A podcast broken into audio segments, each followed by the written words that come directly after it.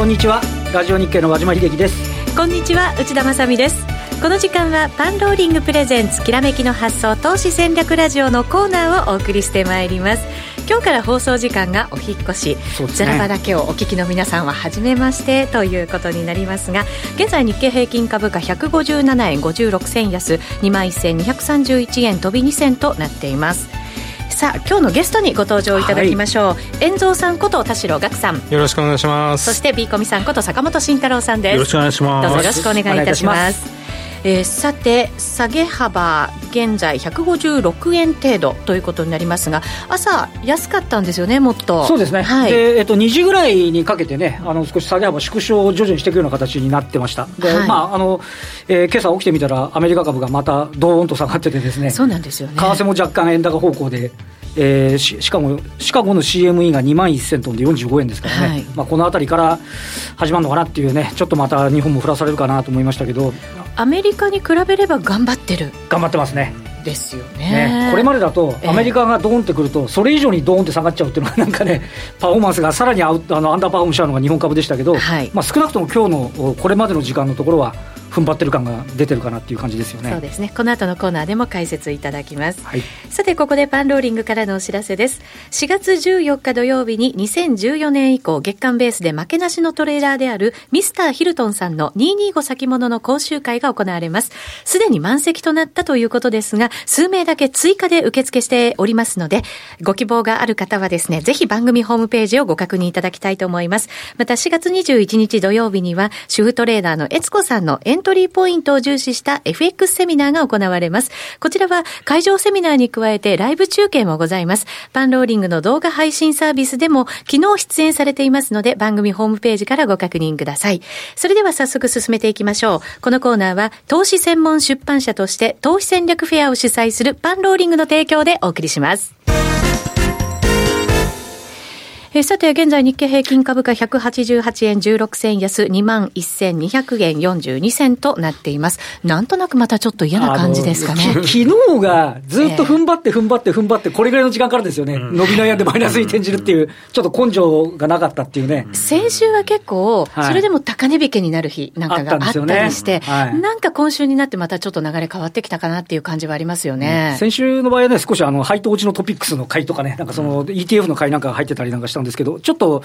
えー、今また下げ幅を拡大してますけど、まあ、あの、えっ、ー、と、今日一日、少なくともこれまでのところをちょっと振り返ってみますと、あの、まあ、米中の貿易摩擦がまた問題になり、で、あと、例えば、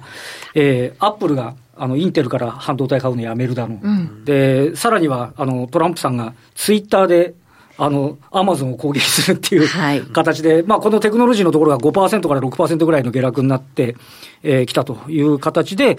えー、アメリカの株式市場は非常に今厳しい状況でしたということなんですけど。そうですね。これでも、日本がそれに比べて踏ん張ってるっていうのは、アメリカ独自の個別の要因だからっていう、いうふうな判断には、とりあえずはなってるっていうことだろうと思うんですよね。とりあえず。はい。あの、また、これ、あの、今度6日までに、あの、関税、あの、アメリカサイドから言うと、あの知的財産権の問題なんかの、えー、中国の第2弾みたいなことを発表してくると思うんですけど、はい。あの、まだね、鉄鋼とか豚肉でやってて、こんなに下がってるんで、あの、実際、もっと大掛かりなところになったときに、マーケットがどう反応するかっていうのも、えー、一つポイントかなという気はしますけどね。そうですね。まあ、でも対日本のことを考えると、4月の17日からですか、あの、首相が訪米しますので、そうですね。その時を待つということになるのかもしれませんけれども。ね、WTO なんかね、な何をどうするんだかっていう話をね、またちょっと、あの、そこでまた見極めたいっていう話になるんでしょうね。はい、そうですね。えー、さて、今日は場中にオーストラリアの政策金利の発表がありまして、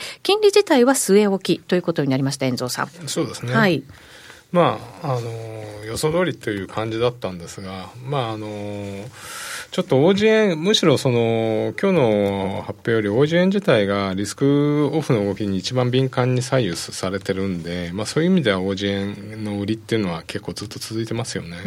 確かにそうですね。今、OG 円が81円34銭35銭あたりということですから、今日81円台のミドルで推移していて、じわじわとこう上値が重くなってきているということまあ、ここのところは80円の50から82円の間だったんですけど、はい、やはり中国とアメリカの対決になるとオーストラリアって影響を受けやすいんで、まあ、そういう意味で一番その黒線でも売ら売り込まれちゃってますよね。はい。ビコミさん、今日の相場、どんなふうにご覧になってますか？そうですね、まあ、アメリカあれだけ下がって帰ってきたので、また今日もまただらだら下がっていくのかなと思ったんですけど、まあ、下方構築性が日本株は見られてますよね。うん、まあ、そこはもうバリエーション的に安いという人はずっといるし、で、今期になって、まあ、外国人の売りが止まってるかどうかっていうのはまだわからないんですけど、はい、でも、なんかフローはちょっとマシにはなってるかなっていう気は個人的にはしてるんですよ。まあ、あの、下値を叩いてくる売りが少ないとか、ね、そうそうなんですよ。すよね、だから朝方、パラパラっと売られた後、しっかり買いが入ってくる銘柄もあって、はい、権量帳終わって難聴だった銘柄に結構そういうの見られましたね。朝一そうですか。はい、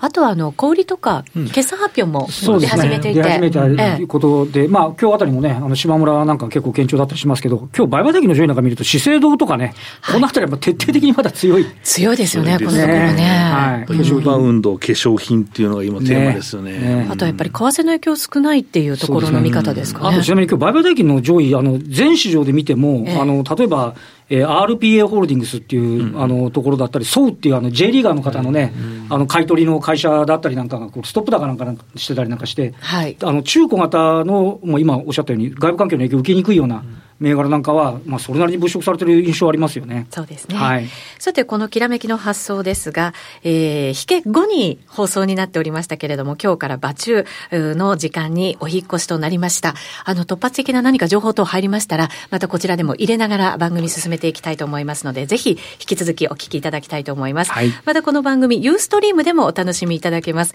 ユーストリームでは、ビーコミさんが作ってくださった資料をご覧いただくこともできますので、でねはい、えー、ぜひ番組ホームページからご覧になっていただきたいと思います。この後はゲストコーナーです。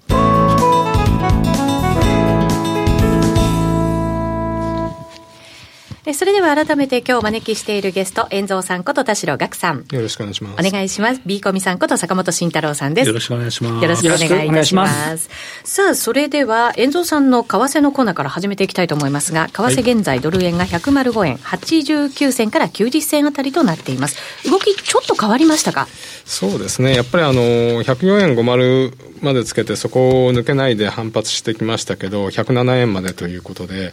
えーと、昨日の単管でも109円大企業製造業の想定為替レートが109円残念ながらそこまでは反発も届かないという感じなんで、はい、まあ108円を抜けなければ100しばらく104円から107円50銭ぐらいで、にありそうですよね。うん、でやっぱりあのトランプさんがこれだけ貿易のことを言ってる限りはドル高にはなりづらいって感じじゃないですかね。今、日銀単価の話が出たので、ちょっとそのあたりも触れておきたいと思うんですけど、ちょっと嫌な内容になりましたよね。えーとまあ、109円、えー、ちょぼちょぼの前提で、えー、ちなみにあの18年度は大企業製造業は現役って話ですからね、はい、あのそのあたりをね、どうアンケートの、ね、結果をどう読み込むかっていう、慎重なのかどうかなのかっていうのはね、ちょっと、あのポイントになってきそうな感じですよね、はい、また昨晩発表されたアメリカの経済指標の内容もよくない。ISM の製造業景況指数もあんまり芳しいとは言えない感じではありましたよね。建設支出もよくない、ということでしたから、ビコミさん、このところのなんか景況感っていうところにも、ちょっとだけ嫌な感じになってきてるんですか、まあ、これはね、やっぱり、ね、3か月はね、半年続かないと、やっぱりもう本当に景気後退っていうのは言えないので、はい、まあ、まあ、当然ね、その先行指標で打っていうのはあるんですけど、でもまあ、まだ時期尚早かなと思いますけどね。はい、季節的な要因なんかもね、そうですね、あるので、その辺読み込んで、やっぱりもう景気ってもう後退してるのっていうのを判断しなきゃいけないので、はい、まあ、ただネガティブな、まあ、株価の水準になってくるとですね、まあ、そっちの悪い方を取りますから、まあ、その辺はちょっと中立的に見ていかないといけないなと思ってるんですけど。どの程度なんですかね、こう、悪化する的な方で、この株価の調整の中でどの程度織り込まれてるかというのそうなんですかね。だからまあ、その分逆にね、そのネガティブな時に織り込んでたら、うん、実は指標が戻った時の戻しもやっぱり大きいので、うん、でやっぱり今、それが、まあ、ちょっと業績の話になりますけど、日本企業今、まあ、あの年明けてぐらいですかね、為替が円高になり始めたあたりから、まあ、あの今期業績がね、まあ、現役じゃないかという話はもしてましたので、それも織り込みがもう1月から実は外国人の売りに出ているのかもしれないというところですね。はい、実際に決算が出てきたところあたりで、悪抜けっていうような形になる可能性ももちろんあるわけですよね、そうねそうなると。とただ、そうすると、PR が多分上がっちゃうから、はい、あの実はまだ高いよねっていう人がいて、まあ、そんなにね、PR がたくさん上がるような現役幅にはならないと思うんですけど、なかなか、うん、現役の中で株買うのは難しいなっていうのはあるかもしれませんね。はい。遠藤さんのドル円のレンジ、104円から107円50銭ぐらいということでしたが、ここからの材料、まあ、あの先ほどあの昨日安島さんおっしゃったように ISM も昨日悪かったんですけど、それでもまだすごく歴史的に見るとすごい高いレベルなんで、はいはい、水準的にはレイマンショック前とかなり、本当に変わらないっていうね。水準ですよ、まあ、ちなみにあの、ドル円でいうと、一瞬20日線とか25日線抜けてきて、はい、なんかちょっといい感じかなと思ったら、また押し返されちゃった感じですかね。そうですね、はい、やっぱりあの108円とこ、107円から108円のとこ、最初の安値のとこだったんで、そこ抜けちゃったんで、戻しもやっぱりそこまでですよね。107円の3バルぐらいのところですかね、ね何回か止められてますしね、なかなか抜けてくれない、ただ、抜けると、ちょっと走ったりするものですか、イメージ的には。やっぱり110円じゃないですか。その9円66、あの、まあ、あの、大企業製造業の9円66ってなると、みんながやっぱり110円に、あの、今1か月のディスカウントって20銭なんで、110円に置いとくと、はいあの、輸出企業もハッピーで売れるなっていうと、大体そこをつつかないぐらいで反転して落ちるみたいなパターンがいつもあるんで、なのでそこら辺はやっぱり肝になると思いますね。108円、次は108円、次が110円。はい、うん、そうすると、その貿易摩擦のところを見つつ、経済指標も見ながら、はい、っていうことですかね、ここからは。うん。だからその、昨日なんか見ると、むしろドル円は落ちてましたけど、ドル買いだったじゃないですか、はい、あのクロス円が落ちちゃったんで、はい、ユーロとかも落ちちゃったんで、やっぱり円高バイアスになっちゃってますよね。そこ確かに、クロス円がちょっとドル円の頭を抑えるっていうような動きになりかねませんね。うんそね、それがなんか一番嫌なパターンなんで、まだドル円だけが落ちてて、クロス円が高い分には、あの輸出企業も他で逃げられる分もあるし、全体的には、その、ドル円は落ちてるけど円安だよねって言えれて、まだ雰囲気いいんですけど、はい、クロス円も落ちて円高になると一番嫌なパターンなんで、今ちょっと昨日はそういうパターンでしたよね。その黒線の動きもしっかり見ていかなきゃいけないということになりますね。はいうん、ドル円レンジ改めて104円から107円50銭ということでいただきました。はい、さあ、それではビーコミさん、個別いきましょうか。そうですね。はい、えっと、まあ、今日初めて聞かれる方もいらっしゃるかもしれないですけど、まあ、僕は、えー、脱稲子というところで、あの、まあ、自分でね、えー、銘柄を、まあ、あの、考えてね、絞り込んで、まあ、投資しようと。まあ、そうやる、それを繰り返すことによって投資力が高まるという話をずっとしてるんですけど、はい、まあ、それをですね、実践している、その中、中長期投資のまあ、短期でもいいんですけどね、あの、200銘柄を絞り込んで、その後20銘柄にもっと絞り込んで、それを投資対象にするという、まあ、形で、えー、ずっとね、銘柄を出しながら入れ替えをね、皆さんにお見せしたりしてるんですけど、まあ、その中で、いつもね、銘柄をこう入れ替えていくというところなんですね。はい。投資アイディア満載のそのバスケットになってるわけですけれども、はい。はい、えー、とまあ、最近は1銘柄ずつ大体出演することに入れ替えるっていうのが、まあ、基本になっているんですけど、はい。えー、まあ、旬の、旬が、えーえー、過ぎたりとかね、えー、利食いをそろそろ入れるべきだろうというところまで上昇したら外して、で、新しいいいなと思うものを入れてというところもずっと実践しているんですけど、はい、えー、今日はですね、まずは入れた銘柄からいきましょうかね。はい。えー、の銘柄。はい。えー、3132の、えー、マクニカフジエレホールディングスですね。はい。3132マクニカフジエレホールディングス。今日は38円安1856円で現在推移しています。下落率2%です。はい、えー、こちらはですね、マックニカとフジエレクトニックスをまあ傘下に持つですね、まあホールディングスというか、まあ、半導体商社のホールディングスなんですけど、えー、こちらがですね、えー、増資、公募増資とですね、まあ、経営陣の株式の売り出し、まあ、これが、えー、起こると。で、個人投資家の方ですね、えー、増資って聞くともう嫌だと。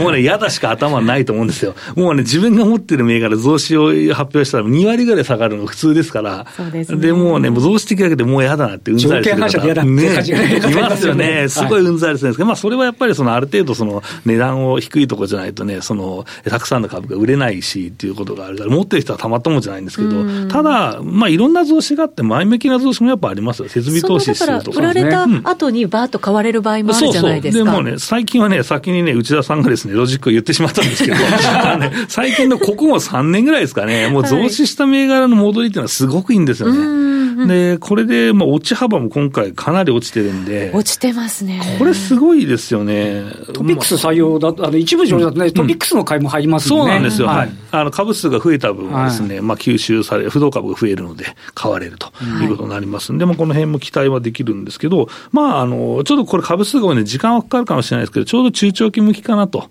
もう、あの、本当に半導体もあと和島さんも2、3年は続くんじゃないの、っていう話はまあしてますので、えー、だからかなりですね、えー、まあ、環境はいいだろうと、しばらくは。だったら、まあ、このね、えー、下落分っていうのは、まあ、株数がある程度ね、株がこなれればね、戻ってくるんじゃないかなと思うんです、ね、はい。ちなみにこの増資の理由っていうのは、うん、あは、えっと、経営陣の売り出しが1個と、はい。まあ、それとあとは、まあ、あの、あのお金をですね欲しいというか、まあ、この設備投資等々に使いたいから、はい、まあ、とりあえずお金を、ね、仕事が増えるから、やっぱりお金を調達し,、うん、して、それに対応するって話ですよね、うそうすると、じゃあ、あくまでも前向きな増資まあ、もちろん、まあ、まあ、まあ、大体前向きな増資将来将来的には。収益の獲得要因になる可能性そうです、なるほど、なるほど。ただ、消費者だからちょっと分かりにくいとかやっぱりあるんですけどね、メーカーだともう工場作りますと、いっぱいもう設備投資しなきゃだめなんですっていうのはあれなんですけど、そうすると投資家の皆さんも分かりやすいんですけど、ね、そうだねってなるんですけど、まあ、そうですね、まあ、そういうのがあるんですけども、ただ、かなり PR も下がりましたから、うん、今、どれぐらいなんでしょうね。結構下がりましたね、しかし、そんなもんですよね。はいいや、かなり下がってるんで、はい、これはね、いいと思いますよ、僕は。うんうんうん、だから中長期で待ってたら、なんとかなったねっていう、そういうあの、ただ、まあ、株数がその、下値で増えてるので、この人たち、ライバルが同じところにいるんですよ。同じところで、ね、買った人がたくさんいるわけですよ。だから、上値はある程度重いかもしれないですけど、はい、やっぱりそれが回り出すとですね、多分早いと思うんですね。うんなので、増資銘柄ってそういう動きをしやすいので、まあ、今後もね、はい、えー、まあ、ずっとフォローしていきたいなと思います。はい、わかりました。下値、徐々に固めた感じな動きですかね。それでは、アウトの銘柄いきましょう。はい、えー、これは3559の、えー、p バンドットコムですね。はい、3559の銘柄、p バンドットコム、はい、25円安3050円、下落率0.8%です。これね、夏ぐらいに入れたんですよね。チャート見たら完璧な感じで、もう2倍近くなったんですよ。すごい綺麗な右肩上がりですね。うん、はい、入れた理由は、まあこれ、基盤をまあ、あの、受注生産しているところなんですけど、まあ、ボリュームがそこまで出るかどうかなっていうのもあったんですけど、まあ、環境は悪くないよということは一つ、はい、あと IPO の後ですね、えー、高く買われすぎたものをみんな諦めたところで買いと、えー、いうのがいつもの僕の作戦の一つなんでね、はい、だから吉村フードのテンバーガーを行った時も、えー、やっぱり最初はそこでしたね、うん、IPO で、えー、ちょっとみんなが諦めたところをですね、えー、見ると。だから僕は IPO はもう出てすぐトレードするわけじゃなくて、2、3か月最低してから、あの、そろそろね、いいかなっていうだからやっぱりどうしても信用で買っちゃう人が、そのある程度、旬が過ぎたら投げちゃうんでね、だからその後を拾うっていうのが一番入りやすいかなと思うんですね。さすがに機関投資家経験されただけであるって感じですよね。えー、機関投資家そうですよね。落ち着いてからですね。そう、でも最近機関投資家は、まあいろんな機関投資家、ファンドとかもいるんですけど、はい、あの上場した時にお金入れないと、もうこれ買えないよとかね、いう人もいるんですけど、まあでも個人投資家そこまでしなくて僕はいいんじゃないかなと思うので、まあ作戦の一つとしてね。まあ、あのこれを実践してみたわけですけど、まあ、2倍近くなってよかったねというところなので、はい、これはあのそうですね、ニコニコしながらさようならというところにしようかなと。なるほど、目指してたところは行ってくれたよ、ということですね。これも3月の16日あたりで高値つけて、そこをまた目指したんですけど、なんとなくこう、ダブルトップつけたような、そうですね、はい、もう十分かなと思いますけどね、まあ、これ、欲張りすぎだろうと僕は思ってるんですけど、この辺でいいかなと。はい、この辺でいいかなっていうのが、なかなかこう利確の方法とかっていう、なんかこう、目安っていうのも、難しいところではありますよね、これぐらいいい動きしてくれると。ですね、これは基本的にでも、このバスケットの考え方からすると、やっぱり入れ替えて新しいの入れたいから、はい、もうこれいいね、新しいの入れたいねっていうのがあったら変えるっていう、まあ、それも一緒にね、こう実践しているところなんですけどね。うん、なるほど、そうすると、これだけを見ないで、本当に全体を見ながら、入れ替えるものっていうのは決めていかなきゃいけないわけですね。うん、皆さんもポートフォリオ見ながら、いや、これはそろそろ外して、これ入れたいなっていうのは、多分あると思うんですお金の関係でね、はい、うん、あると思うんで、それをうまく実践していただければなと思いますけどね。はい。えー、現在、日経平均株価77円68銭安2万1310円90銭。下げ幅ちょっと縮めてきましたね、再びね。今日の現在高金ぐらいに、はい、なってきました。一瞬ずるっときそうだったんですけどね。ね。はい、なんか僕らが出てきたら、なんか下がり始めて、これやばいジンクスになるんじゃないかと思ったんですそんなことなってよかったですね。ちょっとほっとしてます。為替も少し戻していて、さっき106円をつける場面もありました。はい、何か材料があったのかどうか、ちょっと手元では分かりませんけれども、はい、そんな動き材料ないままにずるっときましたからね。そうですね。引けにかけてね、かなり動きが激しくなってきましたね、最近は。本当そうですね。ただ、引けにかけてこう戻していくような動きになるときっていうのは、明日にもちょっと期待がね、しやすくなってくるかなっていう感じはしますよね。ここはまあショートカバーとかなのかなというのもありますけどね、実際、今日朝から売ってて、なんで上がるんだみたいな、アメリカ安いだろうみたいな人が多分いたのかなと思うんですけど。はい。ここからでもこう戻す動きっていうのは、どういうなんかこう意味背景が考えられるんですか、まあ日本株はでもやっぱ外部要因だって皆さん言いますし、まあ僕もそう思ってるんで、まあ米国株が落ち着けば、いいなと。あと今日は、地合いは、日本株は強かった方だと思うんですよ。うん、だから、アメリカが反発しちゃえば、あの、思ったよりすごい戻ったなっていうのは、よくありがちですよね。だから、まあ、うん、ば、オーバーナイトしてみようかなっていう気にも今日はなりやすい相場ですよね。一日強いっていう日経平均と為替が3月26日ですよね、安値がね。はい、円高の日もそうなんですけど、はい、あれがそこだったり円高のピークだったっていうことがね、なんか確認できるとね、ちょっと、ムードも変わってくる可能性ありますけどね、きっとね。結構後にならないと分かんないですよね、これもね。結果ですよね。すね。あの時がってやつですよね、はい、ね。気づいたら梅雨が明けてましたみたいな、あれですよね。それではまだちょっとお時間がありますので、はい、ビーコミさん、その他注目していた銘柄そうですね、はい。まあ、この中で、えー、ですね、えー、っと、20銘柄の中でいつもこの、